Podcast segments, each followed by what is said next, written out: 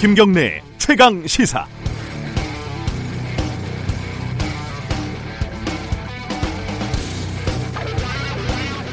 아시아를 넘어서 전 세계에 코로나19가 무섭게 확산이 되면서요. 한국을 방역의 모범 사례 이렇게 분석하는 외신들이 꽤 많습니다.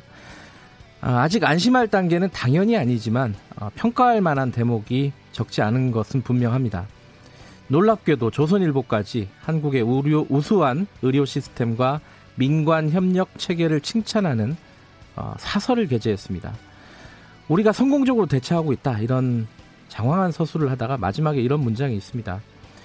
외국에서는 한국 정부에서 배울 점은 없어도 한국 의료 시스템과 의료진의 헌신은 배울 것이 많다고 한다.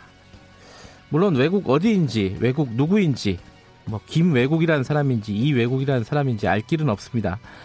정부 잘했다고는 어, 곧 죽어도 못하겠다 뭐 이런 뜻인 것 같습니다. 김종인 씨도 어제 신동아와의 인터뷰에서 비슷한 얘기를 하더군요. 우리나라 의료 시스템과 의료진은 세계 어느 나라 못지않게 훌륭하다 이렇게 운을 떼더니 코로나19 사태에 대응하는 모습을 보면 과연 이 정부가 국가 경영 능력이 있는지 회의적이다 이렇게 마무리를 했습니다. 뭐 어떤 부분이 부족하다는 설명도 기사에 없고 그걸 물어보는 기자의 질문도 역시 없습니다. 기자 입장에서는 듣고 싶은 멘트가 딱 나왔는데 더 이상 물어볼 필요가 없었던 것 같고 김종인 씨 입장에서는 더 이상 자세한 내용은 잘 모르는 것 같습니다. 정부를 비판할 지점이 없을 수는 없습니다. 저도 어, 대통령이 코로나 조기 종식을 언급한 시점 그리고 그 즈음에 기생충 영화 기생충 제작진과 짜파구리를 먹는 장면 이런 것들은 이 사태 초기에 가장 뼈아픈 대목 중의 하나였다고 생각을 합니다. 하지만 비판을 하려면은 좀 조목조목 사실에 근거해서 그렇게 해야지 정부도 알아듣고 좀 고치지 않겠습니까? 요즘에는 질보는 잘하는데 정부는 엉망이다 이런 말도 나오고 있다고 합니다. 누가 그러더군요. 메시 다리는 잘하는데 메시는 못한다. 이게 도대체 말이 되냐고요. 어, 욕할 때는 욕하고 칭찬할 때는 칭찬하고 이게 그렇게 어려운 일인가요? 3월 18일 수요일 김경래의 최강 시사 시작합니다. 김경래의 최강 시사는 유튜브 라이브로도 함께 하고 계십니다. 샵 9730으로 문자 보내주시면 공유하겠습니다. 짧은 문자는 50원, 긴 문자는 100원입니다. 스마트폰 애플리케이션 콩, 뭐 유튜브 댓글 이런 거 이용하시면은 무료로 참여하실 수 있습니다. 오늘 주요 뉴스 브리핑부터 시작하겠습니다. 민동기 기자 나와 있습니다. 안녕하세요. 안녕하십니까. 이제 이렇게 약간 그 우리 확진자 수가 이제 100명 이하로 떨어지면서 경제 얘기가 계속 나오고 있습니다. 네. 좀 정리를 해보죠. 그러니까 필리핀 같은 경우에는 어제 아예 주식 시장을 무기한 폐쇄했습니다. 아, 예. 그러니까 코로나19에 대응해서 주식 시장을 닫은 나라는 필리핀이 처음인데요. 네. 근데 필리핀 같은 경우에는 주식만 닫은 게 아니고요. 네. 수도 마닐라가 포함된 루손 섬을 봉쇄하는 그런 조치를 내렸습니다. 네. 우리 교민들이 많이 살고 있는데 아 그래요? 네, 음. 대거 탈출을 지금 준비를 하고 있다고 합니다. 네. 아, 뉴욕 증시 같은 경우에는 급반등에는 성공을 했습니다. 네. 왜냐하면 트럼프 행정부가 아, 8,500억 달러에 달하는 규모의 경기 부양책을 뭐 의회에 요청을 했다. 네. 이런 요인이 하나 있는 것 같고요. 네. 또 하나는 국민들에게 현금을 직접 주는 방안을 추진하겠다. 뭐 이런 요인 등이 좀 반등 요인으로 작용을 한 것 같습니다. 네. 어제 우리 코스피는 전 거래일보다 42.42 포인트 내린 1672.44로 마감을 했는데요.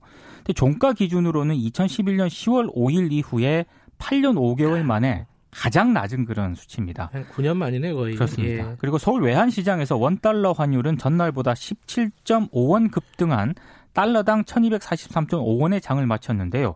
역시 환율 종가가 1240원대를 기록한 것도 2010년 6월 11일 이후 처음입니다. 어, 그, 이 경제 얘기인데요. 연장선인데 추경안이 처리가 됐습니다. 11조 7천억 원. 액수는 정부안하고 같은 거예요, 그죠? 그렇습니다. 네. 당초 정부가 제출한 총액 규모는 유지를 했는데요. 네. 일부 사업 예산은 삭감을 해서 어, 대구 경북 지역 지원을 위해 1조 원의 예산을 추가를 했습니다. 네. 원래 그 정부가 낸 원안에는요. 부족한 세입을 메우기 위한 그 세입 경정분 3조 2천억 하고요. 네. 지출 확대분 8조 5천억으로 구성이 되어 있었는데 여야가 세입 경정에서 2조 4천억을 어, 4천억을 줄이고 지출 확대분을 추가로 늘리기로 했습니다. 그러니까 이걸 사실상의 증액으로 보는 시각도 그러니까 있습니다. 실제로는 어, 한 3조 정도 늘린 거 아니냐 그렇습니다. 이렇게 볼 수도 있다는 거죠. 네. 네. 그리고 문재인 대통령이 당분간 직접 비상경제 회의를 주재하겠다고 밝혔는데요. 어, 비상경제 회의는 98년 외환 위기 때하고 2008년 세계 금융 위기 때 비슷한 형식으로 꾸려진 적이 있습니다. 네. 문 대통령은 비상경제회의는 경제중대본으로 코로나19와 전쟁하는 방역 중대본과 함께 비상 국면을 돌파하는 두 축이 될 것이다라는 점을 강조를 했는데요. 첫 비상경제회의는 내일 열릴 예정입니다. 어, 계약이 2주가 연기가 된 거죠? 그렇습니다. 네. 4월 6일로 연기가 됐는데요. 개학이 4월로 늦춰진 건 처음 있는 일입니다. 네. 교육부는 수업 일수를 줄여서 개학 연기에 따른 학사 일정을 조정을 하고 대입 일정 변경이 필요한지도 검토하기로 했는데요. 4월로 개학이 미뤄지면서 학교는 전체 5주에 달하는 휴업 상황을 맞게 됐습니다. 지난 3주 정도는 방학을 줄여서 수업 일수를 채울 수가 있었는데 앞으로 2주는 수업 일수 자체를 줄여야 학사 일정을 맞출 수가 있습니다. 네. 지금 대입 일정 변경 여부도 검토를 하고 있는데요. 아, 대학 수학 능력 시험일을 연기하는 문제는 어제 언급이 되지 않았습니다만 유은혜 부총리 겸 교육부 장관은 이달 말로 예정된 올해 수능 기본 계획안 발표와 관련해서 다음 주말쯤 돼봐야 예정대로 발표할지 여부가 결정이 될 것이다 이렇게 얘기를 했습니다. 아, 계약이 4월로 늦춰진 건 처음 있는 일이다. 그렇습니다. 제 친구가 외국에 스위스에 사는 친구가 네. 어, 사진을 보내주면서 이 슈퍼에 아무것도 없는 사진 있잖아요. 어, 생필품이 다 떨어져 갖고 텅텅 빈 선반 이걸 찍어서 보내주면서 그 동네는 그런 얘기를 한대요. 2차 세계 대전 이후에 처음 있는 일이다. 어, 그 사람들은 네, 서양 사람들은 2차 세계 대전이 굉장히 머릿속에 많이 남아 있잖아요. 나이 네. 드신 분들은 음. 그런 얘기도 돈다고 하더라고요. 지금 이 교회가 예배를 계속 보면서 일부 교회지만요. 네. 네. 여러 가지 이제 걱정들이 있는데 경기도에서 이게 뭐 행정 명령을 내렸다고요? 그러니까 예배를 제한하는 그런 행정 명령을 내렸는데요. 네. 아, 지난 15일 일요 예배 때 감염 예방 수칙을 지키지 않은 137개 교회에 대해서 지금 행정 명령을 내렸습니다. 뭐 예배를 보지 못하게 한 건 아니죠? 못하게 한 건 아니 예, 아니고요. 예. 그러니까 시, 일단 일반 종교 시설에 행정 명령을 내린 건 이번이 처음인데요. 네. 그러니까 실내에서 예배를 할때 아, 감염 예방 수칙 다섯 가지를 기본적으로 지켜야 되고요. 네. 행정 명령은 여기에다가 집회 예배 시 식사 제공을 금지하기로 했고 네. 그리고 집회 예배 참석자 명단 작성을 추가를 했습니다. 아, 경기도는 이 가운데 한 가지라도 만약에 지키지 않으면 집회를 전면 금지하는 행정명령을 발동을 하겠다고 밝혔습니다. 네. 그리고 감염병의 예방 및 관리에 관한 법률에 따라 300만 원 이하 벌금을 부과를 하겠다고도 했는데요. 확진자 발생 시 감염원에 대한 방역비라든가 감염자 치료비 등에 대해서 구상권을 또 청구하겠다고 했습니다.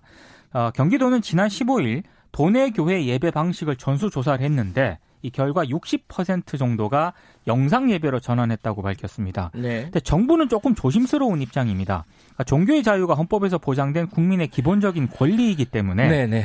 강제적 조치가 사실상 어렵다는 그런 입장입니다. 근데 지금 경기도에서 밝힌 일곱 가지를 준수하는 것보다는 안 하는 게 편할 것 같은데요. 그렇습니다. 예. 예. 뭐 교황도 지금 온라인으로 한다 그러고 이슬람도 지금 다른 방식으로 한다고 하는데 왜이 네. 한국 교회들 일부 교회지만은 이렇게 고집을 부리는지는 정말 잘 모르겠습니다. 음. 정치권 얘기 좀 해보죠. 그 비례 정당 관련해 가지고 민주당 쪽이 좀 시끌시끌합니다 지금. 그러니까 민주화 운동 원로 등이 중심이 된 정치개혁 연합 대신에 네.